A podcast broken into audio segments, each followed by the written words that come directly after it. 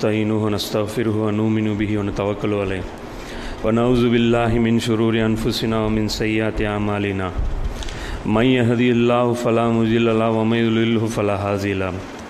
وأشهد أن لا إله إلا الله وحده لا شريك له وأشهد أن محمدا عبده ورسوله أما بعد. اللهم صل على محمد وعلى آل محمد كما صليت على إبراهيم وعلى آل إبراهيم إنك حميد مجيد. அல்லாஹும் பாரிக் அலா முஹம்மதின் வாலாலி முஹம்மதின் கமா பாரக் தலா இப்ராஹிமா வாலாலி இப்ராஹிமா இன்னக்க ஹமீதும் மஜீத் அபிஷர்லி சதுரி அல்லாவுடைய பெரும் கருணையின் காரணமாக நம்முடைய இந்த நபிசுல்லாஸ்லமுடைய வாழ்க்கை வரலாறு நபிசுல்லாஸ்லம் அவங்கள்டிருந்து தொடங்கி கர்பலா வரைக்கும் இந்த தொடர். இன்றைக்கி நம்ம பார்க்க இருக்க வேண்டிய விஷயம் என்ன அப்படின்னு பார்த்தீங்கன்னா இந்த மொத்தா போர் வரைக்கும் நம்ம இன்றைக்கி பார்க்க போகிறோம் அது வரைக்கும் அதாவது கைபர் பார்த்தோம் இல்லையா கடைசியாக கைபர் பார்த்தோம். கைபர்லேருந்து அதுக்கப்புறம் நபிசுல்லா சொல்ல வந்து யூதர்களை வந்து நாடு கடத்தினாங்க. இப்போ அந்த நிகழ்வுகள் வரைக்கும் பார்த்தோம். அங்கேருந்து மோத்தா யுத்தம் வரைக்கும் உண்டான ஒரு நிகழ்வுகளை இன்ஷால்லாம் நம்ம இன்னியுடைய இந்த அமர்வில் பார்க்குறோம். நபிசுல்லாசலம் அவங்க பார்த்தீங்க அப்படின்னா மொத்தம் மூன்று விதமான நடவடிக்கைகள் நபிசுல்லாசலம் ஏற்படுத்தின. மதீனாவுக்கு வந்தவுடனே முதல் கட்டமாக நபிசுல்லாசலம் பண்ணது என்ன அப்படின்னா குறைஷிகளுக்கும் நசுல்லாவுக்கும் மத்தியில் இருக்கக்கூடிய அந்த விவகாரத்தை முதல்ல செட்டில் பண்ணாங்க. அதாவது குறைஷிகளை முதல்ல ஒரு கை பார்த்து அவங்கள வந்து உதவியா ஒப்பந்தம் மூலமாக அந்த ஒப்பந்தத்தின் மூலமாக அவங்கள வந்து ஒரு கண்ட்ரோல் பண்ணி வச்சிட்டாங்க ஃபஸ்ட்டு ரெண்டாவது யூதர்களை இந்த கைபருங்கிற அந்த யுத்தத்தின் மூலமாகவும் அதுக்கு அடுத்ததாக மதீனாவில் இருக்க இந்த அந்த லோக்கல் யூதர்களையும் நாடு கடத்தியும் யூதர்களையும் முதல்ல மதினாவிலிருந்து அப்புறப்படுத்தி வச்சிட்டாங்க. அப்போது ரெண்டு ஆபத்து மதீனாவுக்கு கிடையாது. எது? மக்காவாசிகள் தாக்குதல் தொடுக்க மாட்டாங்க. ஏன்னா ஒப்பந்தம் போட்டிருக்கு. அதே மாதிரி யூதர்கள் தாக்குதல் தொடுக்க மாட்டாங்க. ஏன்னா அவங்க நாடு கடத்தப்பட்டாங்க. கைபர்லேயும் பார்த்தீங்க அப்படின்னா ஒரு ஒப்பந்தத்தின் அடிப்படையில் வெறும் விவசாயம் மட்டும் செய்யணும். அதுலேயும் இவ்வளோ பேரிச்சம்பழம் கொடுக்கணுங்கிற அந்த ஒப்பந்தத்தின் மட்டுமே அந்த அடிப்படையில் மட்டும் டெம்பரவரியாக அவங்கள விட்டு வச்சுருந்தாங்க. இப்போ இந்த இடத்துல மூன்றாவது மதினாவுக்கு அச்சுறுத்தல் எது அப்படின்னு பார்த்தோம் அப்படின்னா மதீனாவை சுற்றி கிராமவாசிகள் காட்டருவிகள் இருந்தாங்க இல்லையா? இவங்களை கண்ட்ரோல் பண்ணுறது ரொம்ப ரொம்ப கஷ்டமான வேலை. ஏன்னா இவங்களுக்கு ஒரு இடம் கிடையாது. இவங்க எங்கே இருக்காங்க என்ன பண்ணுறாங்க ஒன்றுமே தெரியாது. அது மூவ் பண்ணிகிட்டே இருப்பாங்க. இன்றைக்கி ஒரு இடத்துல இருப்பாங்க நாளைக்கு ஒரு இடத்துல இருப்பாங்க. திடீர்னு வந்து தாக்குதல் பண்ணி ஏதாவது சேதம் விளைவிச்சுட்டு போயிட்டே இருப்பாங்க. அப்போ இந்த நேரத்தில் நபிசுல்லாசலம் அடுத்ததாக நடவடிக்கை என்ன மெயினாக எடுத்தாங்க அப்படின்னா இந்த காட்டரவிகள் இருக்கிறாங்கல்ல இவங்கள் மேலே நபிசுல்லாசலம் நடவடிக்கை எடுத்தாங்க. இப்போ இவங்களுக்கு ஒப்பந்தமும் போட முடியாது. ஏன்னா இவங்க எதையுமே ஃபாலோ பண்ணவே மாட்டாங்க. இவங்களுக்கு பயமுறுத்தி வச்சா மட்டும்தான் இவங்களை எதுவுமே பண்ண முடியும். அப்போ அந்த மாதிரி நடந்த ஒரு தாக்குதல் போர் தான் தாத்துர்ரிகா போர் அப்படின்னு சொல்லிட்டு ஒரு சின்ன ஒரு தாக்குதல் வந்து நபிசுல்லாஸ்லாம் ஏற்படுத்துகிறாங்க இந்த போரில் வந்து யார் போகிறாங்க அப்படின்னா ரசூல்லாவே போகிறாங்க இந்த இடத்துல வந்து நபி தோழர்களை மட்டும் அனுப்பல. ரசூல்லாவே தலைமை தாங்கி போகிறாங்க நானூறு அல்லது ஏழ்நூறு நபி தோழர்களுடன் நபிசுல்லாஸ்லாம் கிளம்பி போகிறாங்க இந்த செய்தி பார்த்தீங்கன்னா புகாரியில் நாலாயிரத்தி நூற்றி முப்பத்தி அஞ்சு ஆயிரத்தி ஐநூற்றி இருபத்தி ஒம்பது முஸ்லீமில் இந்த ஹதீஸ் வந்து வருது. கத்துபான் குலத்தினரை சார்ந்த கத்துபான் கோத்திரத்தை சார்ந்த சில கிரையினருக்கு எதிராக இந்த படையெடுப்பு நபிசுல்லாஸ்லம் நடத்துகிறாங்க அது வந்து பார்த்திங்கன்னா மூன்று கிளையினர் அதாவது சாலபா அன்மார் மஹாரிபுங்கிற இந்த மூன்று கிளையினர் மீது தாக்குதல் தொடுக்கிறதுக்காக நபிசுல்லாஸ்லம் கூப்பிட்டு போகிறாங்க இந்த நேரத்தில் உஸ்மான் ரலியானு அவங்கள வந்து ம மதீனாவில் பிரதிநிதியாக நியமிச்சுட்டு நபிசுல்லாஸ்லம் போகிறாங்க ஆனால் சண்டை நடக்கலை. அது சும்மா அதாவது நிறைய போர் அப்படி தான் நடக்கும். அதாவது அந்த படம் வந்துருச்சுனாலே அவங்க பயந்து என்ன பண்ணிடுவாங்க பேக் ஆயிடுவாங்க ஒன்று அந்த ஏரியா விட்டு ஓடிடுவாங்க அந்த ஏரியா ரசூலாவுடைய கண்ட்ரோலில் வந்துடும் வந்துருச்சுனாலே அமைதி நிலைநாட்டியாச்சுன்னு அர்த்தம். அப்போ அந்த அடிப்படையில் வந்து ரசூலா வர்றாங்கன்னு கேள்விப்பட்டோன்னே ஓடிடுறானு அந்த மாதிரி போயிடும்போது இந்த போரும் பார்த்தீங்க அப்படின்னா சிரமம் நிறைந்த ஒரு போர். இந்த போருடைய பேர் என்ன அப்படின்னா தாத்துர்ரிகா அப்படின்ட்டு. தாத்துர்ரிகா அப்படின்னா ஒட்டு துணி. துணி இருக்கு இல்லையா? துணி வச்சு கட்டுப்படுற பேண்டேஜ் பேண்டேஜ் போர் அப்படிங்கிறது இந்த போருடைய இது. நாங்கள் நபிசுல்லா ஏன் இந்த பேர் வந்துச்சுங்கிறது ஒரு முக்கியமான மேட்ரு ஏன்னா சஹாபாக்கள் எந்த அளவுக்கு வந்து சிரமப்பட்டாங்கங்கிறது இந்த வெளிப்படுது. நாங்கள் நபிசுல்லாசலம் அவர்களுடன் இப்போருக்காக புறப்பட்டோம். ஒரு ஒட்டகத்திற்கு ஆறு நபர்கள் என்று ஒதுக்கப்பட்டது. ஒரு ஒட்டகம் இருந்துச்சுன்னா அதுக்கு ஆறு பேர். ஒரு டபுள்ஸ்னு வச்சிங்க கொஞ்சம் தூரம் ஒரு ரெண்டு கிலோமீட்ரு நாலு பேர் நடந்து வருவாங்க. ரெண்டு பேர் மேலே உட்காந்து போவாங்க. மறுபடியும் ரெண்டு கிலோமீட்டர் ஆயிடுச்சுன்னா அந்த ரெண்டு பேர் இறங்கிடணும் அடுத்த ரெண்டு பேர். இப்படி மாறி மாறி சவாரி செஞ்சுட்டு நாங்கள் போயிட்டு இருந்தோம். நடந்தும் வர வேண்டியது இருந்ததால் எங்களது கால்கள் வெடித்து விட்டன. பாதங்கள் வெடித்திருச்சு. எனது கால்களின் வெடிப்பு ஏற்பட்டு நகங்கள் எல்லாம் பெயர்ந்து விட்டன. நகங்கள்லாம் கண்டு வந்துருச்சு எங்களுக்கு. அதனால் துண்டு துணிகளை எடுத்து எங்களது கால்களை சுற்றி கொண்டோம். எனவே தான் இப்போருக்கு துண்டு துணி போர் ஒட்டு துணி போர் என பெயர் வந்தது. அப்படின்னு சொல்லி போடுறேன் இப்போ இந்த தப்லீக் ஜமாத்தில் நம்ம நிறைய இந்த ஹதீஸ் கேள்விப்பட்டிருப்போம். அல்லாவுடைய பாதையில் பாதங்களில் புழுதி தீண்டுவது. அதுக்கு இதுதான் அர்த்தம். இந்த பாதத்துக்கு தான் சொர்க்கம் நரகம் ஹராமாக்கப்படுறது. இங்கே நாம் ஒரு பள்ளிவாசல்லேருந்து இன்னொரு பள்ளிவாசல் ஷிஃப்ட் பண்ணுறது உடைய அதாவது லேசான இது இது என்னென்னா இந்த அல்லாவுடைய அந்த பாதையில் போடு பாடுபடுறோம்ல இந்த கான்செப்டை எந்த ஜமாத்தெல்லாம் தப்பாக சித்தரிக்குதோ அந்த ஜமாத்தை பார்த்தீங்கன்னா தூக்கி பிடிப்பாங்க. இஸ்லாத்துடைய எதிரிகள் அந்த ஜமாத்துகளை தூக்கி பிடிப்பாங்க. அப்போ அந்த மாதிரி தான் பார்த்தீங்கன்னா தபிலீக் ஜமாத்தியாக இன்றைக்கி வேர்ல்டுல நம்பர் ஒன் ஜமாத்து அதுதான். ஏன் அப்படி தூக்கி பிடிச்சாங்க அப்படின்னா ஜிஹாதுக்கு அவங்க கொடுத்த மாதிரியான ஒரு மோசமான விளக்கம் இது வரைக்கும் இஸ்லாமிய வரலாற்றில் யாருமே கொடுத்தது கிடையாது. அதுக்கப்புறம் இப்போ யார் அதெல்லாம் கொடுத்துட்டு வராங்கன்னு பார்த்தீங்கன்னா அஹ்லே ஹதீஸ் பிரிவினர். இவங்க வந்து பார்த்தீங்கன்னா இஸ்லாத்தை வந்து முற்றிலும் ஒரு தனி அதாவது ஒரு கொடூரமான கடும்போக்கு நிறைந்த ஒரு மார்க்கமாக ஒரு முஸ்லீம்கள் மத்தியில் வெறுப்பை மட்டுமே விதைக்கக்கூடிய ஒரு பிரிவினராக யார் இருக்கிறாங்க அப்படின்னு பார்த்தீங்கன்னா எஹ்லேதீஸ் இந்த நடந்து போகிறதுடைய சிரமத்தை நாம் உணரணும் அப்படின்னா ஒன்றும் பண்ணாதீங்க. பீச்சில் கொஞ்சம் தூரம் நடந்து பாருங்கள் வெறும் செருப்பு இல்லாமல் பீச்சில் நடந்து பாருங்கள் கால் புதஞ்சு புதஞ்சு போகும். அந்த நேரத்தில் அதுவும் அந்த இருக்க அந்த கிளைமேட்டில் ரசூல்லா கூட தெரு தெருவாக சுற்றுனதுங்கும்போது அது வந்து அப்போ புரியும். இவங்களுடைய நோக்கம் எவ்வளோ உயர்ந்த நோக்கம்ன்ட்டு. இதனால் ஒன்றும் அவங்க உலக ஆதாயம்லாம் அடையலை இந்த போர்கள் மூலமாக எல்லாம் அப்போ வந்து இவங்க எந்த அளவுக்கு மார்க்கத்துக்காக சிரமப்பட்டாங்கிறது இதிலேருந்து தெரியுது. இந்த போருக்கு போயிட்டு திரும்பி வர்றாங்க. அப்போ அந்த திரும்பி வரும்போது அந்த பிரபலமான ஒரு அந்த ஹதீஸ் வரும் இல்லையா? நபிசுல்லாஸ்லம் வந்து அந்த மரத்தடியில் ஒன்று தூங்கிட்டு இருந்தாங்க. இந்த வாழை வந்து தொங்க போட்டு அப்போ ஒரு கிராமவாசி வந்து நபிசுல்லாஸ்லமுடைய வாழை எடுத்துக்கிட்டு எனக்கு பயப்படுறீங்களா? அப்படின்னு கையில் எடுத்து வச்சுக்குவார். எடுத்து வச்சுட்டோன்னா ரசூலாவுக்கு முழிப்பு வந்துடும் சத்தம் கேட்டு. கேட்டோன்னே டக்குன்னு இவர் கேட்பார் ரசூலா பார்த்து என்ன பயமாக இருக்கா? அப்படிம்பாரு. ரசூலா வந்துட்டு இல்லை அப்படிம்பாரு. எனக்கு பயமாலாம் இல்லை அப்படின்னு. உடனே அவர் கேட்பார் என்கிட்ட இருந்து உன்னை யார் காப்பாற்றுவா அப்படின்னு. உடனே ரசூலா சொல்லுவாங்க கொஞ்சம் கூட யோசிக்காமல் அல்லா அப்படின்னு. இதை கேட்டுட்டு அவர் என்ன பண்ணுறாரு உடனே அந்த வாழை எடுத்து மீண்டும் உரையிலே போட்டுறாரு. அதாவது ரசூலா பிடுங்கின மாதிரி சொல்கிறாங்க ஆனால் பார்த்தீங்கன்னா புகாரி முஸ்லீமில் இப்படி தான் இருக்குது அந்த ஹதீஸ். அவரே வந்து அந்த வாளை வந்து அவரே வந்து சரி இப்படி பேசுகிற ஆள்கிட்ட நம்ம என்ன பண்ணுறது அப்படின்னு சொல்லி வச்சிடுறாரு. வச்சுட்டு உக்காந்துக்கிறாரு. ரசூல்லாவும் உட்கார வச்சிடுறாரு. உட்காருங்கன்ட்டு அப்போ சாபாக்கள் வந்து பதறாங்க. ரசூல்லா பக்கத்தில் யாரோ இருக்கிறாங்கன்னா அப்போ ரசூல்லா சொல்கிறாங்க ஒன்றும் இல்லை விடுங்க. இப்படி வந்து கேட்டார். நான் நல்லா காப்பாற்றுவாங்கன்னு ஒன்று இவர் டக்குன்னு வச்சிட்டாரு. அவ்வளோதான் மேட்ரு அப்படிங்கிறாங்க.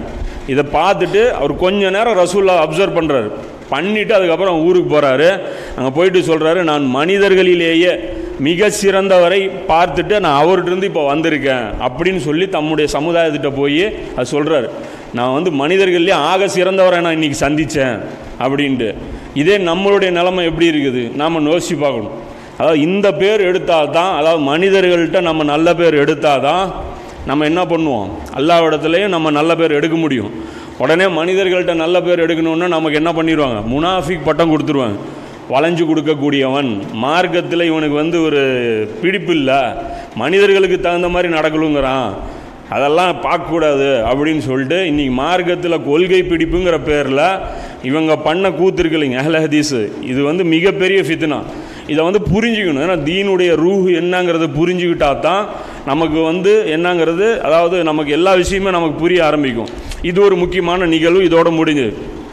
அதே மாதிரி அகல் போருக்கும் இந்த என்ன சொல்கிறது அதாவது அந்த கைபர் போருக்கும் மோத்தா போருக்கும் நடுவில் மிக முக்கியமான ஒரு நிகழ்வுன்னு சொன்னோம்னா ஹாலித் பின் வலீத் ரலில்லான்னு அவங்களுடைய இஸ்லாத்தை தழுவக்கூடிய அந்த நிகழ்வு. இது வந்து பார்த்திங்கன்னா ரொம்ப ஒரு மிக முக்கியமான ஒரு நிகழ்வு. இந்த ஹதீஸு பார்த்தீங்க அப்படின்னா முஸ்னத் அகமதில் வந்து விரிவாக கிடைக்குது இந்த ஹதீஸ். நல்ல பெரிய ஒரு டீட்டெயிலான ஹதீஸ் கிடைக்குது. அது முஸ்னத் அகமதில் பார்த்தீங்கன்னா பதினேழாயிரத்தி தொள்ளாயிரத்தி முப்பதாவது ஹதீஸ் சையான ஹதீஸ். இந்த ஹதீஸ் வந்து இருக்குது இந்த ஹதீஸில் என்ன சொல்கிறாங்க அப்படின்னா அகல் போர்லேருந்து ஹாலித் பின் வலித் அதாவது அம்ரு பின் ஆசு ஹாலித் பின் வலித் இவங்கெல்லாம் திரும்பி வந்துடுறாங்க.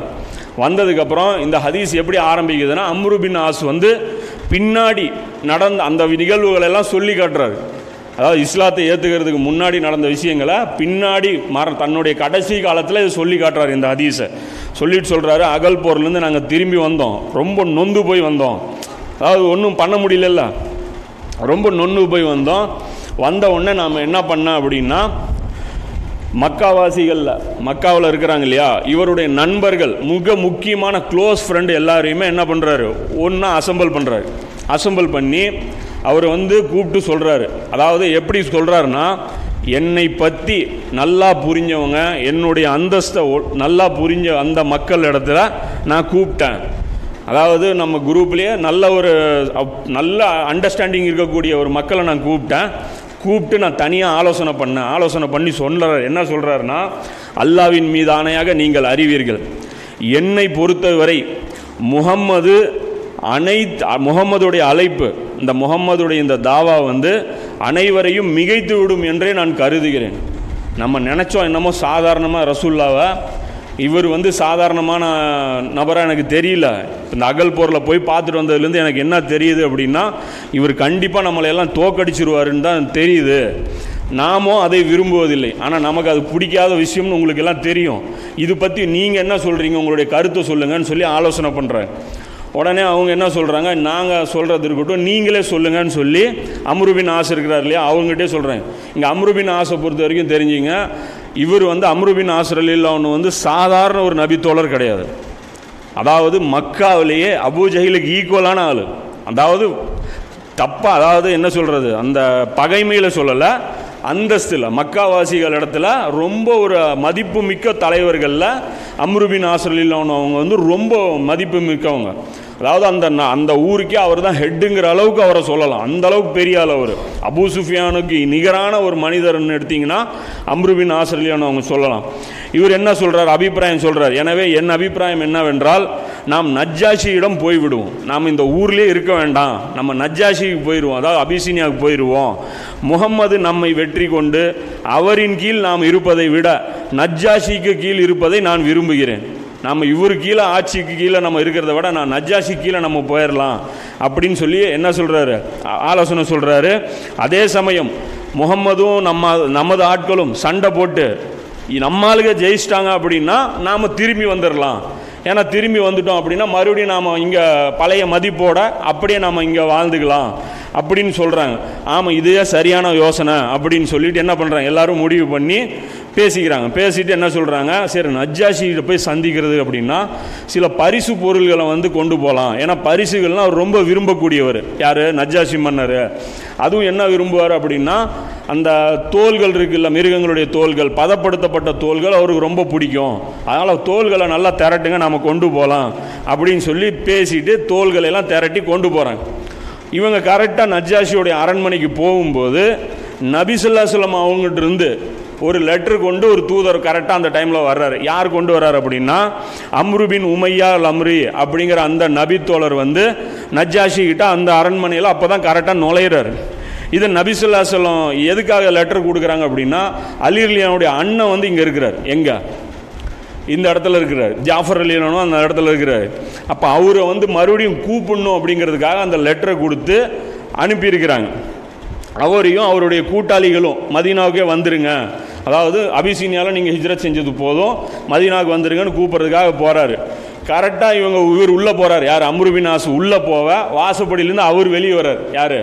அந்த ரசூல்லாவுடைய அந்த பிரதிநிதி இருக்கிறாங்க இல்லையா? அவங்க வெளியே வர்றேன் இவரை பார்த்துட்டு நஜாஷிட்ட போகிறாரு இவர் பேசுகிறாரு முதல்ல இவரை பார்த்த உடனே கூட இருக்கிற தோழர்கள்ட்ட பேசுகிறாரு இங்கே பாரு அம்ருபின் உமையா போகிறாரு நான் வந்து நஜாஷிட்ட போய் இவரை என்கிட்ட கொடுத்துருங்க. நான் வந்து இவரை வாங்கி கொலை செஞ்சிடுறேன் அப்படின்னு சொல்லி நான் வந்து கேட்க போகிறேன் இதனால் வந்து குறைசிகள் நம்ம மேலே சந்தோஷப்படுவாங்க. ஏன்னா கைபரில் போய் இதில் என்னது அகல் போய் ஒன்றும் பண்ண முடியல. இது ஒரு பழி வாங்கினதாவது இருக்கும் அப்படின்னு சொல்லி சந்தோஷப்படுவாங்கன்னு சொல்லிட்டு நேராக நஜாசி மன்னர்கிட்ட போய் சஜிதா பண்ணுறாரு நஜிதா நஜாசி மன்னரை போய் சஜிதா செஞ்சு அது அந்த காலத்தில் வழக்கம். சஜிதா செஞ்சு செய்கிறாரு சஞ்சீனா செஞ்சு மன்னருக்கு நல்வரவு அப்படின்னோடனே அவர் கேட்குறாரு ஏதாவது நாட்டிலிருந்து பரிசு பொருள் கொண்டு வந்திருக்கீங்களா? அப்படின்னு. உடனே சொல்கிறேன் ஆமாம் கொண்டு வந்திருக்கிறேன். அப்படின்னு சொல்லி பரிசு பொருள்லாம் லைனாக காட்டினோன்னா ரொம்ப மகிழ்ச்சி அடைகிறார் மகிழ்ச்சி அடைஞ்சு ம என்ன சொல்கிறாரு அதுக்கு உடனே இவர் கோரிக்கை வைக்கிறார். மன்னர் இப்போ வெளியே ஒருத்தர் போகிறாருல்ல இவர் எங்களுடைய எதிரி. இவர் எங்களுடைய எதிரி. எங்களிடம் ஒப்படைச்சிருங்க. ஏன்னா எங்களில் மதிப்பு மிக்க தலைவர்களெல்லாம் இவங்க பல வாட்டி கொண்டு இருக்காங்க பல போர்களில் எங்களுடைய பெரிய பெரிய ஆட்களை இவங்க கொலை செஞ்சுருக்காங்க. எங்கள் கையில் கொடுத்துருங்க அப்படிங்கிறாரு. இதை கேட்டவுடனே நஜாசி மன்னர் என்ன பண்ணுறாரு கை எடுத்து அப்படியே தன்னுடைய தலையில் அடிச்சுக்கிறார்.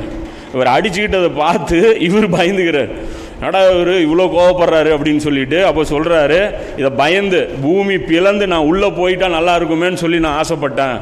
அந்த சுச்சுவேஷன் அப்படி ஆகிப்போச்சு அப்படின்னு சொல்லி உடனே அவர் போய் கெஞ்சுறாரு. நான் இங் நான் கேட்டது உங்களுக்கு இவ்வளோ கோபம் வரும்னு எனக்கு தெரியல.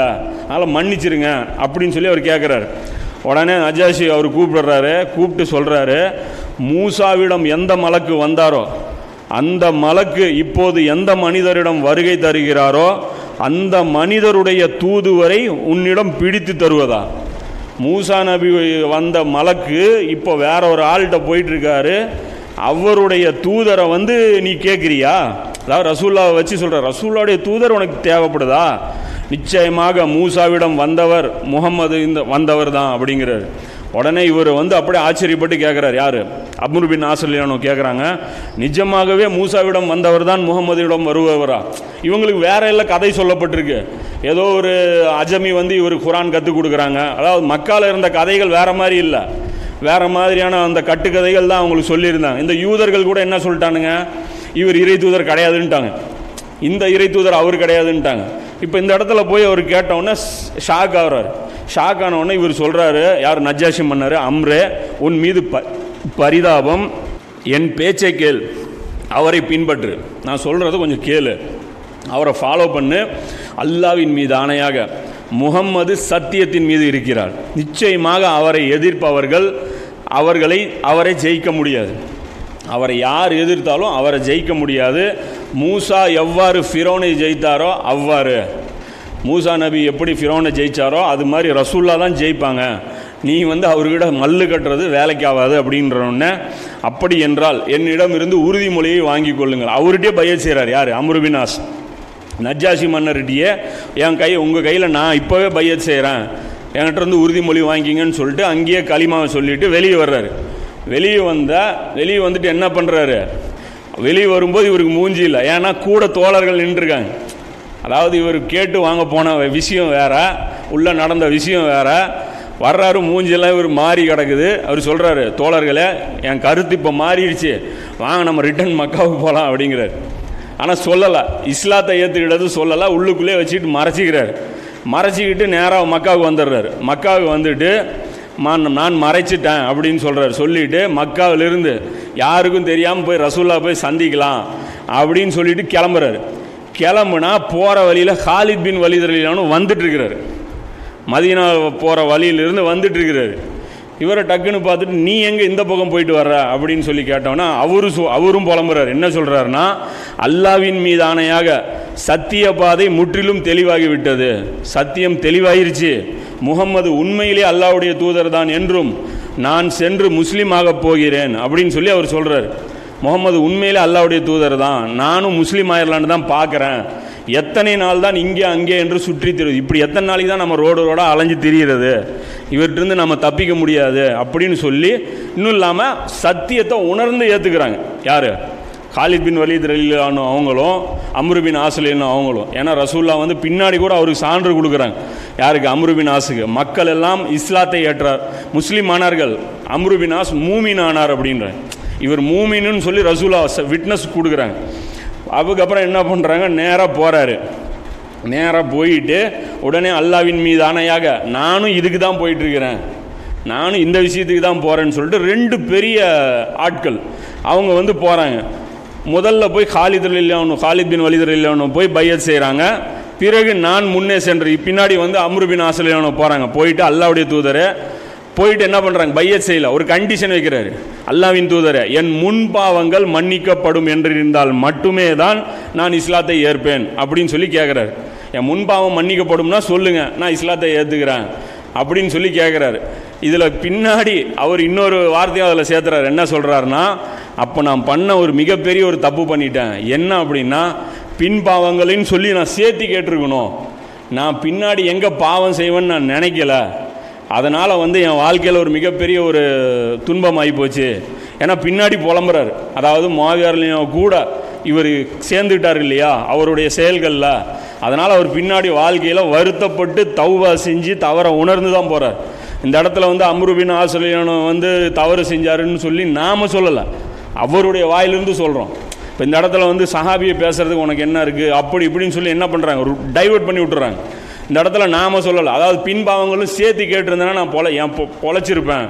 இன்னும் புகாரி முஸ்லீமில் கூட ஒரு ஹதீஸ் வரும். அதாவது என்னுடைய வாழ்க்கை வந்து மூன்று கட்டங்களாக போச்சு.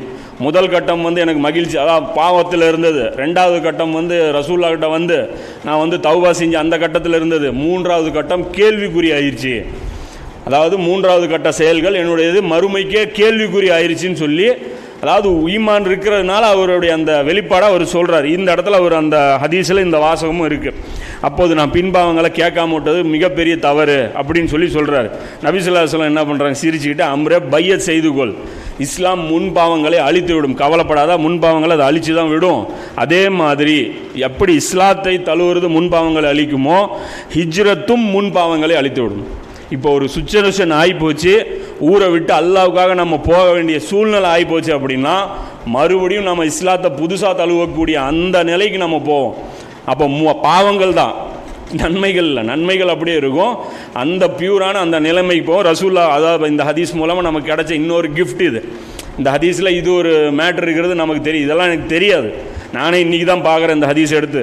இது பார்த்தும்போது ரசூல்லா இதை ஒன்று சொல்லிட்டு பையத் செய்கிறாங்க இதை கேட்டு பையத் செய்கிறாங்க இவர்களுடன் இன்னொரு முக்கியமான சஹாபியும் இருந்ததா ஒரு தகவலும் இருக்குது உஸ்மான் பின் தல்ஹா அப்படிங்கிற அந்த சஹாபி காபாவுடைய பொறுப்பாளர் இவர்தான். இவர் மிக முக்கியமான சஹாபி மிகப்பெரிய வீரர்களில் இவரும் ஒரு ஆள். இவரும் வந்து அந்த பையத்தில் வந்து கலந்துக்கிட்டதா இந்த ஒரு செய்தி இருக்குது. இது ஒரு முக்கியமான ஒரு நிகழ்வு வந்து நடக்குது. அடுத்தது பார்த்தீங்க அப்படின்னா நபிசுல்லாஸ்லாம் அடுத்தடுத்து ஒரு எட்டு படைப்பிரிவு அனுப்புகிறாங்க அதாவது வந்து ஷார்ட் பீரியட்லேயே ஹாலித் இப்னு அப்துல்லா தலைமையில் ஒரு ப எல்லாமே இந்த கிராமவாசிகள் தான். ஏன்னா இவங்க பார்த்தீங்கன்னா செதறி போய் கிடப்பாங்க. இந்த ராஜஸ்தான் மாதிரியான ஊர்களில் இன்றைக்கும் பார்த்தீங்க அப்படின்னா இந்த பவரியாங்கிற குரூப்பு அதெல்லாம் அங்கங்கே இந்த கொள்ளை கூட்டம் இருக்கும் ஒரு தலைவன் இருக்கும். இவங்க பார்த்தீங்கன்னா இவங்களோட இன்ஃபார்மர் இருப்பாங்க. கட்டுப்படுத்துறதுக்கு கஷ்டமான ஆட்கள் இவங்க. ஏன்னா இவங்ககிட்ட எந்த ஒரு இவங்களுடைய ஒர்க்கிங் ஸ்டைல் ஒரு மாதிரியாக இருக்கும். அதான் இறக்க குணமே இவங்களுக்கு இருக்காது. அதான் ரசூல் இஸ்லாத்துக்கு வந்ததுக்கப்புறம் கூட ரசூலாவை எப்படி தர்மம் கேட்குறாங்க கழுத்தில் துணியை சுற்றி கூடு. இந்த மாதிரிலாம் கேட்டு அந்த மாதிரி சார் அந்த மாதிரியான ஒரு மென்டாலிட்டி இருக்கிற ஆட்கள். அப்போ இவங்களை ஒடுக்கிறதுக்காக நபிசுல்லாஸ்லாம் என்ன பண்ணுறாங்க ஹாலித் இப்னு அப்துல்லாங்கிற அவருடைய நபித்தோழர் தலைமையில் ஒரு படைப்பிரிவு. ஹிஸ்மாங்கிற அந்த நபித்தோழர் தலைமையில் ஒரு படைப்பிரிவு. உமர் இப்னு ஹத்தாப் ரலில்லான்னு அவங்களுடைய தலைமையிலும் ஒரு படைப்பிரிவு.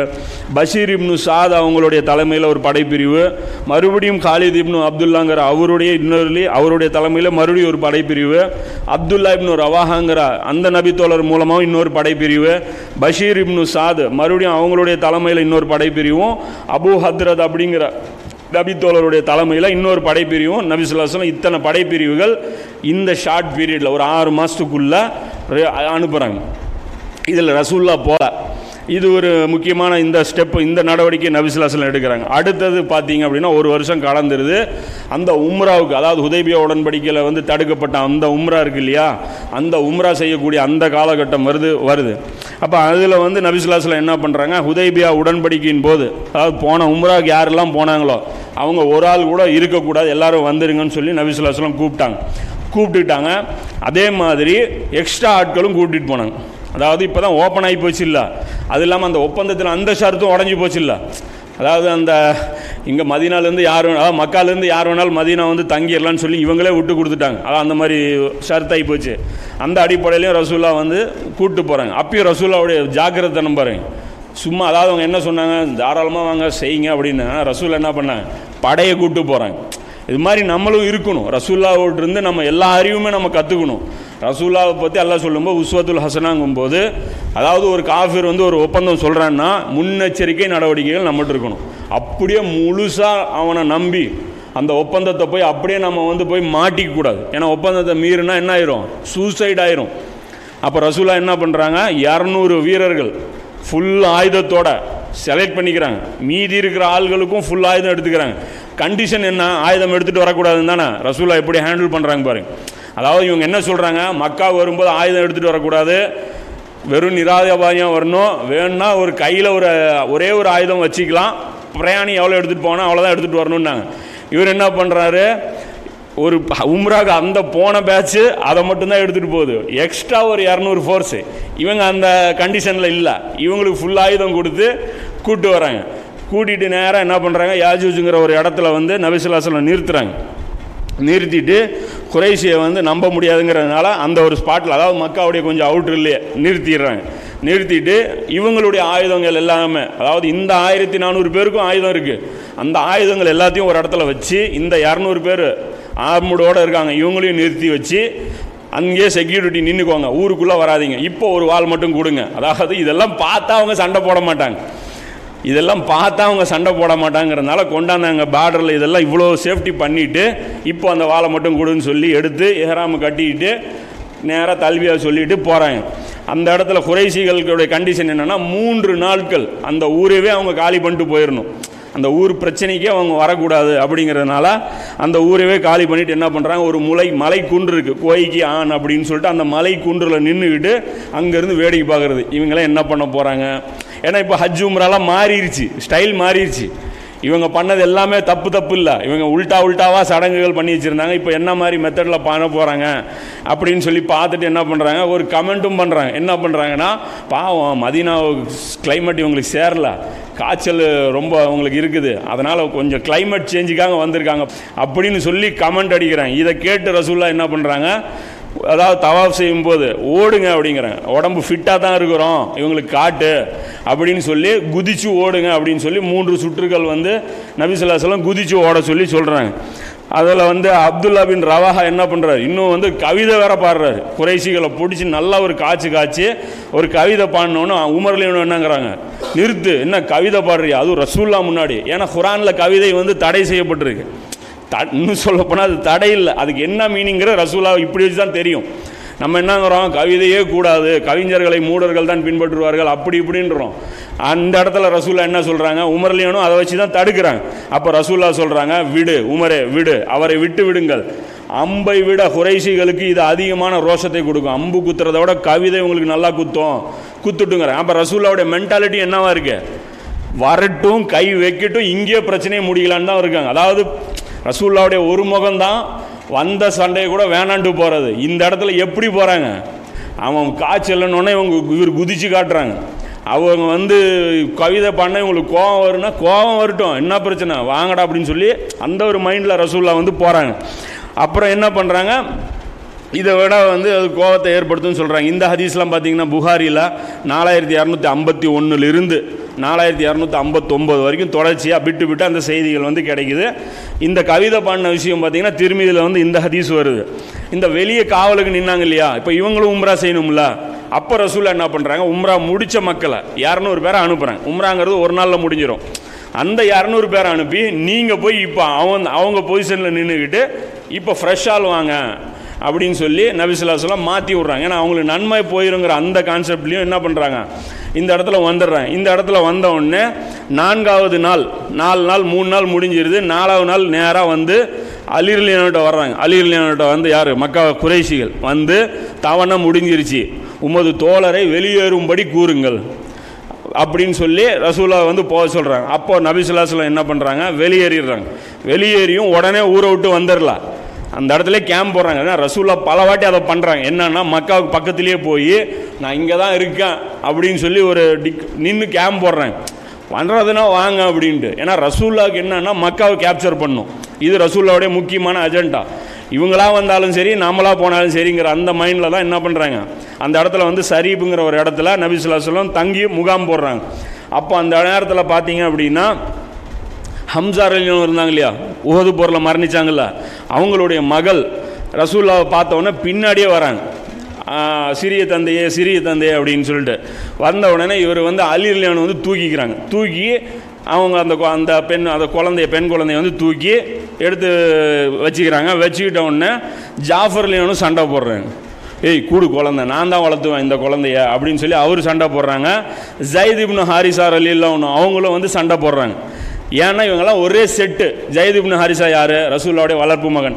அதாவது முன்னாள் வளர்ப்பு மகன். இவர் யார்? ஜாஃபர் லியானோ. ரசூல்லா ஈக்குவலாக சேர்ந்து சுத்தணுவார். அதாவது இங்க கூட அந்த சீனு சொன்னோம்ல. ரசூல்லா நைட்டில் உட்காந்து படுத்து நபி ஆகிறதுக்கு முன்னாடி ஒரே கேங்காக சுற்றின ஒரு ஆள்.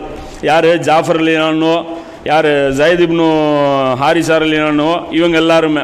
ஹம்சார் அலியானோ இப்போ ஹம்சாவுடைய மகள் உடனே அந்த குழந்தைய நான் தான் வளர்ப்பேன் நான் தான் வளர்ப்பேன்னு சொல்லிட்டு அலி ஜாஃபரு ஜயத் இப்னு ஹாரிசா மூணு பேருமே போட்டி போடுறாங்க.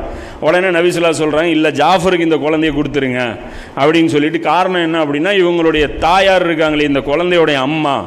அவங்களுடைய சகோதரியை தான் ஜாஃபர் அலியானு வந்து கட்டியிருக்கிறார். அதாவது சித்தியை வந்து கல்யாணம் பண்ணிக்கிறாரு. அதனால் வந்து ஒரு பா ஒரு க்ளோஸ் ரிலேஷன்ஷிப் இருக்கும் அப்படின்னு சொல்லி இதை வந்து கொடுத்துட்றாங்க. இதே நேரத்தில் இன்னொரு நிகழ்வு நடக்குது நபிசுல்லாசலம் மைமுனார் அலில்லான்னு அவங்க அவங்க வந்து அவங்களையும் வந்து கல்யாணம் பண்ணுறாங்க அவங்க குறைஷியெல்லாம் ஒரு பெரிய ஒரு அந்தஸ்துடைய பெண்மணி.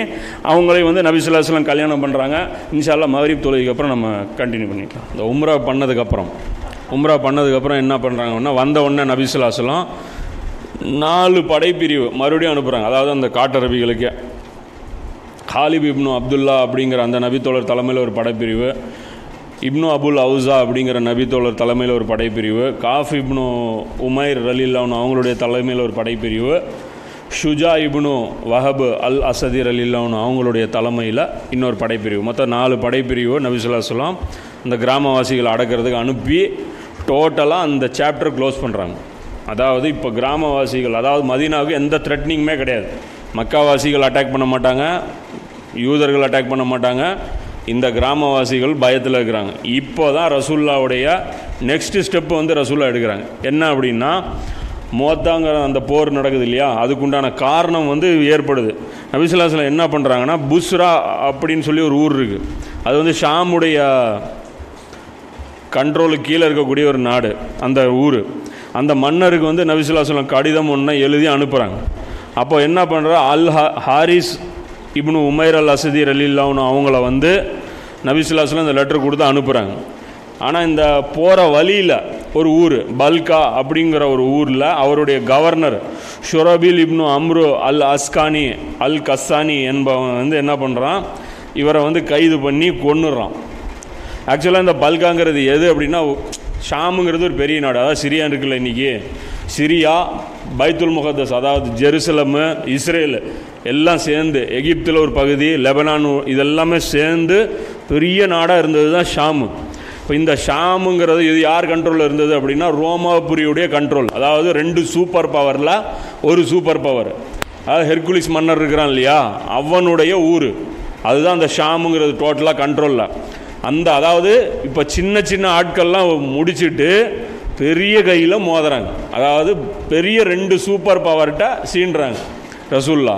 அப்போ அதோடைய ஃபஸ்ட்டு இது என்னன்னா இந்த அமெரிக்காவை பொறுத்த வரைக்கும் இப்போ எப்படி பார்த்துங்க இன்றைக்கி எப்படி இருக்குது? அமெரிக்கா இருக்குது அதோடைய நட்பு நாடுகள்னு இருக்கா? சின்ன சின்ன நாடுகள் இருக்குது அடிமை சாசனம் எழுதிட்டு இருக்கும் அந்த நாடுகள். அதுக்கிட்ட போய் ரசூல்லா லெட்டர் கொடுக்குறாங்க எனக்கு கீழே வந்துரு. அப்படின்னு சொல்லி ரசூல்லா கேட்குறாங்க அப்போ அந்த மாதிரி ஒரு லெட்ரு தான் இந்த லெட்ரு அதாவது ஹெர்குலிஸ்க்கு லெட்ரு கிடையாது. ஹெர்குலிஸ்க்கு கப்பம் கட்டிகிட்டு இருக்கிறான்ல அவனுக்கு ஒரு லெட்ரு அந்த லெட்ரு போட்டு அதை எப்படி ஸ்டெப் பை ஸ்டெப்பாக மூவ் பண்ணுறாங்க பாருங்க. எடுத்தவொடனே எங்கே கை வைக்கணும் என்ன பண்ணணும்? ரசூல்லாவுடைய அழகான முன்மாதிரி இதுதான். அதாவது ஒரு புரட்சி எப்படி வந்து சக்ஸஸ்ஃபுல்லாக கம்ப்ளீட் பண்ணணுங்கிறது ரசூல்லாட்டிருந்து கற்றுக்கணும் சிங்கிள் மேன்லேருந்து ஆரம்பிச்சது. ஒன் மேன்லேருந்து ஒரு மே ஒரு ஆள் அப்புறம் மனைவி அலிகல்யாணம் வர்றாங்க அபுபக்கர் வர்றாங்க. சின்ன ஒரு சர்க்கிள் ஆச்சு. அப்புறம் பத்து அஸ்வத்துல் முபசராவை ட்ரெயின் பண்ணி ட்ரெயின் பண்ணி அதாவது ஒரு ஆ ஒரு வாட்டி கோச்சிங் அந்த அளவுக்கு கோச்சிங்கு அதாவது இந்த ஜயத் பின் அர்க்கமுடைய அந்த வீட்டில் கொண்டு போய் வச்சு கோச்சிங் கொடுத்து கொடுத்து கொடுத்து வெறும் குவாலிட்டியான நூறு பேர் ரெடி பண்ணேன் இது சொல்கிறோம்ல இது வந்து என்ன வந்து முதல்ல தொழுகையே வந்து முஸ்லீம்களை தயார்படுத்த முடியல. இவங்க எங்கே போய் தியாகத்துக்கெல்லாம் வருவாங்க அப்படின்னா? மொத்த முஸ்லீம்களை கியாமத் நாள் வரைக்கும் தயார் பண்ண முடியாது. இங்கே ரசூல்லாவுடைய பணி என்ன? மக்காவை திருத்துறது. முடிஞ்சதா? முடியல. மக்காவிலிருந்து வெறும் நூறு பேரை தான் தயார் பண்ண முடிஞ்சது. அப்போ இது வந்து கணக்கு கிடையாது. இருக்கிற நாலு பேர் குவாலிட்டியாக இருக்கிறானாங்கிறது தான் மேட்ரு இதைத்தான் நம்ம டியூன் பண்ணுமே தவிர அதாவது இந்த இந்த ஆப்ஷன் நம்ம சொல்லணும். இந்தந்த ரிஸ்க் இருக்குது நீங்கள் செய்கிற பணி இதெல்லாம் புரிஞ்சுக்கணும் ஓகேன்னு வந்துட்டான்ல. அவனை மட்டும் கோச்சிங் கொடுத்தோம்னா போதும். அவனுக்கு வந்து இது வந்து எவ்வளோ என்ன மாதிரியான வேலைகள் எப்படி நம்ம செய்யணும் என்ன பண்ணணும் அப்படிங்கிற அந்த அந்த பக்குவத்தை வந்து அவன் மெச்சூரிட்டி அவனுக்கு கற்றுக் கொடுத்தா போதும். அந்த வேலை சக்ஸஸ்ஃபுல்லாக நடக்குங்கிறது தான் ரசூல்லாவுடைய முன்மாதிரி. அதாவது ஒரு புரட்சி ஒரு ரெவல்யூஷன் வந்து இப்படி தான் வந்து கம்யூனிசம் வந்து எல்லாமே இப்படி தான் ட்ரெயின் அப் ஆகுது. அப்போ எல்லாரும் எங்கேருந்து படிப்புன்னு எடுக்கிறாங்கன்னா ரசூல்லாட்டிருந்து தான் எடுக்கிறாங்க. ஆனால் நாம் வந்து அதை வந்து எடுக்கிறது இல்லை அதனால் நமக்கு வந்து இழப்பு. அப்போ ரசூலாவுடைய ஸ்டெப் பை ஸ்டெப் ப்ராசஸ் இப்போ ஒரு வாட்டி ரிவைண்ட் பண்ணி பாருங்கள் ஃபஸ்ட்டு ஒரு சின்ன சர்க்கிள் ஏற்படுத்தினாங்க. அந்த சர்க்கிளை ஒரு வீட்டில் வச்சாங்க. அவங்கள எல்லா சிரமங்களும் தாங்கக்கூடிய மன வலிமை படைத்தவர்களாக அவங்கள மாற்றினாங்க அங்கேருந்து ஹிஜ்ரத் செஞ்சு மதீனாவுக்கு போனாங்க. அதுக்கப்புறம் என்ன பண்ணாங்க? முதல்ல மதீனாவில் சுற்றி இருக்க கிராமங்களில் ஒப்பந்தம் போட்டு கண்ட்ரோல் பண்ண பார்த்தாங்க. ஒப்பந்தத்தை மீறும்போது ஒவ்வொருத்தராக கழட்டி விட்டு துரத்தி விட்டு அவங்கள வந்து நடவடிக்கை எடுத்தாங்க. அடுத்தது மெயின் எதிரியான குறைசிகளை மட்டுமே ஃபோக்கஸ் பண்ணாங்க. ஆறு வருஷம் வேறு ஆளுக்கு எந்த லெட்டரும் போடல. ஏன்னா லெட்ரு போட்டால் பஞ்சாயத்து வந்துடும் தெரியும். லெட்டரும் போடல. ஆறு வருஷம் ஒரே எதிரியை ஃபோக்கஸ் பண்ணாங்க. கரெக்டாக அந்த ஏரியாவை கண்ட்ரோல் பண்ணிட்டாங்க. அப்புறம் ரெண்டாவது எங்கேருந்து எதிர்ப்பு வரும்னு சொல்லி யூதர்களை மட்டுமே கண்ட்ரோல் பண்ணாங்க. இவங்களையும் கிளியர் பண்ணிவிட்டு அதுக்கப்புறம் இங்கே இருக்கக்கூடிய அந்த கிராமவாசிகளை கண்ட்ரோல் பண்ணாங்க. ஏன்னா எடுத்தோடனே கிராமவாசிகளை கண்ட்ரோல் பண்ணியிருந்தால் யூதர்களும் இவங்களும் இங்கே அட்டாக் பண்ணியிருப்பாங்க எல்லாமே ரசூல்லாவுடைய இந்த எந்த ஸ்டெப்பும் மாற்றி செஞ்சுருந்தாங்கன்னா ரசூல்லாவுடைய அந்த ஒர்க்கு ஃபெயிலியர் ஆகிருக்கும் இதில் எதுவுமே முன்னாடி பின்னாடி மாற்றக்கூடாது அதனால தான் அல்லா சொல்கிறான் உஸ்வத்துல் ஹசனாக இருக்குது நீங்கள் கரெக்டாக பார்த்து செய்யணும். அப்படிங்கிறான். அப்போ ஒவ்வொரு சர்க்கிளாக பண்ணி கடைசியாக இப்போ எங்கே போயிட்டாங்க? இதுதான் ரசூல்லோடைய ஃபைனல் ஸ்டெப்பு சூப்பர் பவரை அட்டாக் பண்ணுறது அதாவது வல்லரசை வந்து எதிர்க்கக்கூடிய அந்த ஸ்டெப்புக்கு வந்து நபிசுல்லாஸ்லம் போய் தான் என்ன பண்ணுறாங்க அந்த லெட்ரு வந்து அந்த மன்னனுக்கு அனுப்புகிறாங்க அந்த தூதுவரை என்ன பண்ணிடுறாங்க? கொன்றான் அதாவது ரொம்ப இலக்காரமாக நினைக்கிறேன். அரபுலேருந்து யாரா இவன்லாம் வந்து நமக்கு எதிரியா? அரபு தீபகர்பத்தில் இருக்கிற ஒரு ஆள்லாம் நமக்கு எதிரியா? அப்படின்னு சொல்லி ஒரு இலக்காரமாக பார்த்து இதெல்லாம் மூட்டை பூச்சி மாதிரி நசிக்கிடலாம் அப்படின்னு சொல்லி ஒரு கால்குலேட் பண்ணி தான் என்ன பண்ணுறான் இந்த ஹெர்குலிஸ் கூட இந்த செயலை பண்ணியிருக்க மாட்டான். அதாவது ஹெல்குலிஸுக்கு அடிமையாக இருக்கிறவன் என்ன பண்ணுறான் அதாவது எப்பயுமே ஒரு பெரிய ஒரு அரசியல்வாதி இருப்பார். அவர் அடக்கமாக இருப்பார். அவர் கீழே இருக்கிறவன் ரொம்ப துள்ளுவான். ஏ எனக்கு யார் பழக்கம் தெரியுமா அப்படின்ட்டு. அப்போ அந்த தைரியத்தில் ஹெர்குலிஸ் இருக்கார் எனக்கு பேக்கப்பில் அப்படின்னு சொல்லி ஹெர்குலிஸ் கதி என்ன ஆகுங்கிறது இன்ஷால்லா தபுக்கில் பார்த்தீங்கன்னா தெரியும். அது ரசூல்லாவுக்கும் ஹெர்குலிஸ் ஃபேஸ் டு ஃபேஸ் நடக்கும்போது இவன் எந்த ஹெர்குலிஸை இவன் நம்பினானோ அந்த ஹெர்குலிஸுடைய கண்டிஷன் என்னங்கிறது அந்த தபுக் போரில் பார்த்தீங்கன்னா தெரியும். இந்த இடத்துல என்ன பண்ணிடுறாங்க அப்படின்னா பிரச்சனையை மூட்டி விட்டுறாங்க. ஷாமுங்கிறது ஒரு நாடு அதில் ஒரு மாநிலம் எது? பல்காங்கிற மாநிலம் அதில் ஒரு சின்ன ஊர் எது? மோத்தாங்கிற ஊர். அந்த மாதிரி அதாவது இந்தியா தமிழ்நாடு அதில் ஒரு ஈரோடு இருக்குல்ல அந்த மாதிரி ஸ்டெப் பை ஸ்டெப்பில் சின்ன ஒரு ஊர் தான் மோத்தா.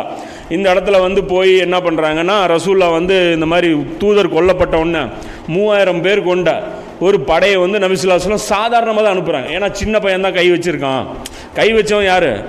பல்காங்கிற அந்த ஒரு சின்ன ஊரை சேர்ந்தவன் தான். அப்போ இவனை சமாளிக்கிறதுக்கு மூவாயிரம் பேர் போதும் அப்படின்ட்டு. இன்னும் சொல்ல போனால் ரசூல்லாட்டிருந்து ரொம்ப ஸ்ட்ரென்த் இப்போ ஆயிடுச்சு ஏன்னா அம்ருபின் ஆஸ் மாதிரியான டேலண்டான போர்க்கலை தெரிஞ்சவர்கள் ஹாலித் பின் வலித் மாற திறமையான ஆட்கள்லாம் இப்போ என்ன ஆயிடுச்சு ரசூல்லாவுடைய படையில் சேர்ந்துட்டாங்க. அதுவும் ஒரு தைரியம் ரசூல்லாவுக்கு. அந்த இடத்துல போய் அட்டாக் பண்ணுறது சூப்பர் பவரை வந்து கை வைக்கலாம் அப்படின்ட்டு. இந்த இடத்துல அனுப்பின உடனே ஆனால் ரசூ இது வந்து பார்த்திங்கன்னா ஒரு பெரிய நம்பர் தான் மூவாயிரம் பேருங்கிறது. ஏன்னா அகல் போரின் போது சஹாபாக்களுடைய மொத்த எண்ணிக்கையே மூவாயிரம் தான். அதாவது எதிரி படைகள் பன்னெண்டாயிரத்துக்கு மேலே இருந்தாங்க. சஹாபாக்களுடைய மொட்டை ஸ்ட்ரென்த்தை மதினாவில் எவ்வளோ? மூவாயிரம் தான். ஆனால் இப்போ கரண்ட் சுச்சுவேஷன் என்னன்னு பார்த்தீங்கன்னா அதை விட பன்மடங்காக பெருகிட்டாங்க. கிட்டத்தட்ட இருபத்தையாயிரம்லேருந்து முப்பதாயிரத்துக்கு நெருக்கமாக இந்த நேரத்தில் சஹாபாக்களுடைய ஸ்ட்ரென்த்து ஏன்னா தபுக் போரில் வந்து பார்த்தீங்கன்னா முப்பதாயிரம் பேர் கிளம்பி போகிறாங்க இதுக்கு அடுத்து உடனே நடக்கக்கூடிய போர் தபுக் போர். அந்த போரில் பார்த்தீங்கன்னா முப்பதாயிரம் பேர் சஹாபாக்கள் கிளம்பி கிளம்பி போகிறாங்க ஆனால் ரசூல்லா என்ன பண்ணுறாங்க இந்த இடத்துல வெறும் மூவாயிரம் பேர் அனுப்பி வைக்கிறாங்க. இதில் அல்லாவுடைய மிகப்பெரிய ஒரு சோதனையும் இருக்குது ஹிக்மத்தும் இருக்குது ஏன்னா இந்த இடத்துல வந்து வெற்றி தொடர்ந்து வர வர இந்த இடத்துல ஒரு ஈமானுக்கு ஒரு சோதனையான ஒரு நிலைமையும் வந்து அல்லாஹ் வந்து சோதிக்கிறான்.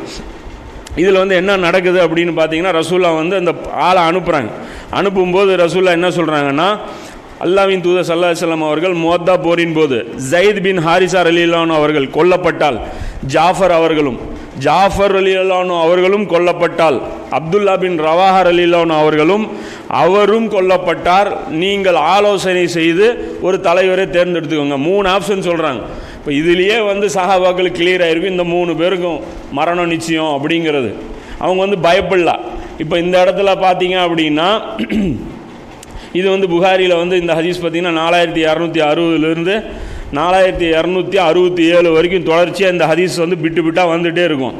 இந்த இடத்துல வந்து ரசூலா உபதேசம் பண்ணி அனுப்புகிறாங்க சஹாபாக்கள் என்ன சொல்கிறாங்கன்னா நீங்கள் ஹாரிஸ் இப்னு உமைர் கொல்லப்பட்ட ஊருக்கு போங்க. அதாவது அந்த அந்த தூதர் கொல்லப்பட்ட அந்த ஸ்பாட்டுக்கே போங்க. போய் அங்குள்ளவர்களை இஸ்லாத்தின் பக்கம் கூப்பிடுங்க. அவர் இஸ்லாத்தை ஏற்றால் நல்லது. மறுத்தால் அல்லாவிடம் அவர்களுக்கு எதிராக பிரார்த்தனை செய்யுங்க. மறுத்துட்டாங்க அப்படின்னா அல்லாவுக்கிட்ட பிரார்த்தனை செய்யுங்க. யாரெல்லாம் இந்த எதிரிகளுக்கு எதிராக எங்களுக்கு வந்து பலத்தை கொடுன்னு சொல்லி பிரார்த்தனை செய்யுங்க. நிராகரித்தவர்களுடன் போர் புரியுங்கள். மோசடி செய்யாதீர்கள் பதுக்காதீர்கள். மோசடி பண்ணாதீங்க. அதே மாதிரி கைப்பற்றின பொருட்களை பதுக்காதீங்க. குழந்தைகள் பெண்கள் முதியவர்கள் இவங்களையெல்லாம் கொல்லாதீங்க. சர்ச்சுகளில் இருக்கும் சன்னியாசிகளையும் கொல்லாதீங்க. மதங்களையும் கட்டடங்களையும் ஒன்றும் பண்ணாதீங்க. விட்டுருங்க. இதெல்லாம் ரசூல் அட்வைஸ் பண்ணி அனுப்புகிறேன் இப்போ தான் உலகத்துக்கே போருடைய ரூல்ஸ் அறிமுகமாகுது. வானத்திலிருந்து இப்போ தான் த அருளா வந்து மனிதர்களுக்கு வழிகாட்டுறான். போருனா எப்படி ரூல்ஸ் ஃபாலோ பண்ணணுன்ட்டு இதுக்கு முன்னாடியெல்லாம் உலகத்தில் போருக்கு ஒரு விதிமுறையே கிடையாது. அந்த மன்னனுடைய மூளை பொறுத்து. அவனுக்கு மர கன்றுச்சு எதை வேணாலும் பண்ணுவான். அவன் மூடு பொறுத்த வரைக்கும் நல்ல மூடில் இருந்தானா அவன் பொழைச்சான். இல்லைன்னா நாசம்தான். இப்போ தான் ரசூல்லா விதியை வந்து வி- நியமிக்கிறாங்க. இதெல்லாம் தான் ரூல்ஸு அப்படின்னு சொல்லி. இது வந்து ஒரு முக்கியமான மேட்ரு இது வந்து ஹதீஸ் இப்னு மாஜாலா அபுதாவுதில் திருமிதியில் இது இருக்குது நம்பர் தேடி எடுக்க முடியல. வேணும் அப்படின்னா இன்ஷால்லா எடுத்துக்கலாம். நம்பர் தேடி எடுக்க முடியல அதனால் அப்படியே விட்டுட்டான். நபிசுல்லாஸ்லாம் என்ன பண்ணுறாங்க ஆனால் ரசூல்லாவுக்கு அல்லா உணர்த்தியிருப்பான்ல இந்த போருடைய வலிமை என்னங்கிறது. அதாவது சஹாபாக்களுக்கு தெரியலனா கூட ரசூல்லா உள்ளுக்குள்ளே உணர்ந்துருக்குறாங்க. முதல் தடவை பார்த்தீங்கன்னா எனக்கு தெரிஞ்ச வரைக்கும் முதல் தடவை ரசூல்லா கூட கூப்பிட்டு போகிறாங்க இந்த பெரிய யுத்தத்துக்கு போகும்போது ரசூல்லாவுடைய அது பழக்கமாக இருக்குது அதாவது ஊர் எல்லா வரைக்கும் அந்த தலைவரை கையை பிடிச்சி கூட்டு போய் விட்டுட்டு வர்றது. அது ஒரு மோ அதாவது ஒரு தெம்பு இருக்கும் அப்படின்னு சொல்லிட்டு அவர் என்ன பண்ணுறாரு சனியத்துல் விதாங்கிற அந்த இடம் வரைக்கும் நபிசுல்லாசலம் போய் அந்த படையை வந்து வழி அனுப்பிட்டு வராங்க. இஸ்லாமிய படை அங்கே போய் சேருது. எங்கே? அந்த திட்டமிட்ட அந்த இடத்துக்கு போய் சேருது. சேர்றதுக்குள்ளே என்ன நடந்துருது அப்படின்னா இவனுக்கு வந்து தகவல் தெரிஞ்சிரும்ல. ஒரு படை திரண்டு வருது அப்படின்னா இவனும் உளவாளிகள் வச்சுருப்பான். அப்போ அதை வச்சு இவனும் தெரிஞ்சுக்கிறான். அதாவது அவன் கால்குலேட் பண்ணிடுவான்ல தூதரை கொண்டிருக்கோம் சண்டை வரும் ஆகிறது பார்க்கலாம் அப்படின்னு தான் அவன் மைண்டில் இருப்பான். இப்போ இந்த இடத்துல அவன் என்ன பண்ணுறான் அவன் ஓனருக்கு ஃபோன் போட்டு அதாவது ஃபோனுங்கிறான் ஓனருக்கு தகவல் சொல்லி வச்சுருக்கான். அதாவது ஹெர்கலுக்கு. ஹெர்கல் என்ன பண்ணுறான் ஒரு லட்சம் வீரர்களை வந்து கொடுக்குறான். ஏன்னா அவன் கப்பம் வாங்குறான் இல்லையா? அதுக்கு உண்டான வேலையை அவன் செய்வான். ஒரு லட்சம் வீரர்களை வந்து அவன் கொடுக்குறான். கொடுக்கணுன்னா இவனுங்க என்ன பண்ணுறாங்கன்னா இங்கே இருக்கிற லோக்கல் ஊர் சப்போர்ட் இருக்குல்ல அதையும் திரட்டி வச்சுருக்கிறான். இவங்களுக்கு இதெல்லாம் தெரியாது. அவங்க நினச்சது பல்காவை மட்டும்தான் நம்ம எதிர்க்க போகிறோம் அப்படின்ட்டு. அங்கே போனால் பேக்கப் இந்த அளவுக்கு கிடச்சிருக்குது. கிடச்ச உடனே டோட்டலாக பார்த்தீங்க அப்படின்னா ரெண்டு லட்சம் பேர் திரண்டுறாங்க. போன உடனே சஹாபாக்கள் போய் பார்க்குறாங்க பார்த்துட்டு என்ன பண்ணுறாங்க நம்மளும் ஆலோசனை பண்ணலாம் அப்படின்னு சொல்லிட்டு இவங்க மட்டும் வெளியிலேருந்து ஆள் கூப்பிட்டு வந்தாங்களா நாமளும் போய் கூட்டிகிட்டு வரலாம். ரசூல்லா வந்து சொல்லி இந்த ரெண்டு லட்சம் இங்கே இருக்கிறாங்க நம்மளுடைய ஃபுல் ஸ்ட்ரென்த் இறக்குங்க அப்படின்னு சொல்லி நாமளும் கேட்கலாம் அப்படின்னு சொல்லி இவங்க வந்து கேட்கலாங்க. ரெண்டு நாள் வரைக்கும் வெயிட் பண்ணுறாங்க ஆலோசனை பண்ணி தகவல் கொடுக்கலாம் அப்படின்னு சொல்லி வெயிட் பண்ணுறாங்க வெயிட் பண்ணும்போது ரெண்டாவது நாள் வந்து அப்துல்லா இப்னு ரவாஹா இருக்கிறார் இல்லையா? அவர் வந்து எந்திரிச்சு பயன் பண்ணுறாரு என்ன சொல்கிறாருன்னா எனது கூட்டத்தினர் அல்லாவின் மீது ஆணையாக நீங்கள் இப்போது வெறுக்கும் வீர மரணத்தை தேடித்தானே மதீனாவிலிருந்து புறப்பட்டீங்க. சாவை பார்த்து ஏன் பயப்படுறீங்க? அதுக்கு தானே புறப்பட்டீங்க. நாம் எதிரிகளிடம் போரிடுகிறோம். நமது ஆயுதங்களை கொண்டா? அல்லது ஆற்றலை கொண்டா? அல்லது எண்ணிக்கையை கொண்டா? எதுவும் இல்லை. பின்னர் ஏன் யோசனை? நமக்கு அல்லாவுடைய உதவி தான் மெயின் இதுதான் இந்த இக்பாலுடைய ஒரு கவிதை கூட அவர் சொல்லியிருப்பார். மூமினுக்கு மூ அதாவது அல்லாவுக்கு மூமின்கள் மீது நம்பிக்கை. மூமின்களுக்கு அல்லாஹ் மீது நம்பிக்கை. தீவிர அதாவது யூதர்களுக்கு மிஷின்களின் மீது நம்பிக்கை அப்படின்னு அதாவது கன் மிஷினு அவங்களுடைய எக்யூப்மெண்ட்டு அவங்களுடைய அந்த மிசைலு இதன் மீது நம்பிக்கை. ஆனால் மூமினுடைய அசல் வெயிட் எதுன்னா மூ ஈமான் தான். என்னன்னா இப்போ இவங்ககிட்ட ஆயுதம் இருக்குது இன்றைக்கி எடுத்துங்க. இஸ்ரேல் வந்து வரம்பு மீறுது. யார் மேலே? ஃபலஸ்தீன் மேலே? சிரியா மேலே? ஏகப்பட்ட நாடு மேலே வளர் மீறுது. வரம்பு மீறுது. இங்கே வந்து இஸ்லாமிய கூட்டமைப்பே இருக்குது முப்பது நாடுகள் சேர்ந்த கூட்டமைப்பு. யாருது? அரபு கண்ட்ரி இது. ஓஐசிங்கிற அமைப்பு கூட்டமைப்பு இருக்குது ஆனால் செயலில் இறங்குறதுக்கு தயங்குது. என்ன கால்குலேஷன் தெரியுமா? நம்மகிட்ட அந்த அளவுக்கு டெக்னாலஜி இல்லை. எந்த அளவுக்கு? இஸ்ரேல் அளவுக்கு டெக்னாலஜி இல்லை. நம்மகிட்ட போர் கப்பல்கள் இல்லை. போர் விமானங்கள் இல்லை. அதனால் நம்ம என்ன பண்ணுறோம் வெயிட் பண்ணுறோம் இஸ்ரேலை வந்து நம்ம வந்து இப்போ வந்து கை வச்சிட முடியாதுங்கிறாங்க ஆனால் மூமினுடைய அசல் பலம் எக்யூப்மெண்ட் இல்லை.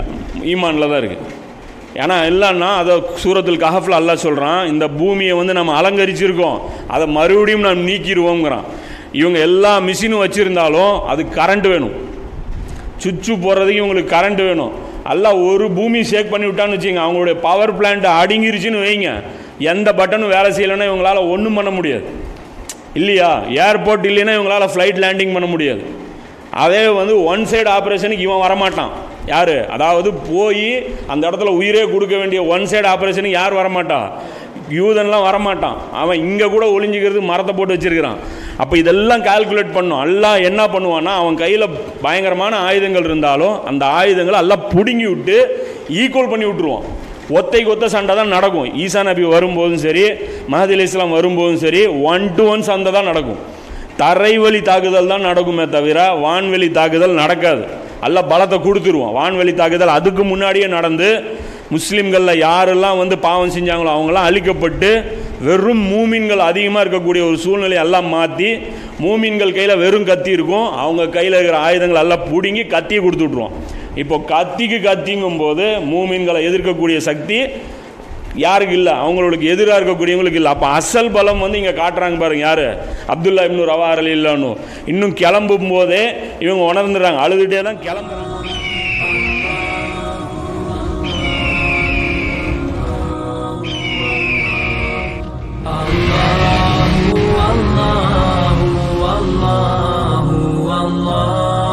Allah, Allah, Allah.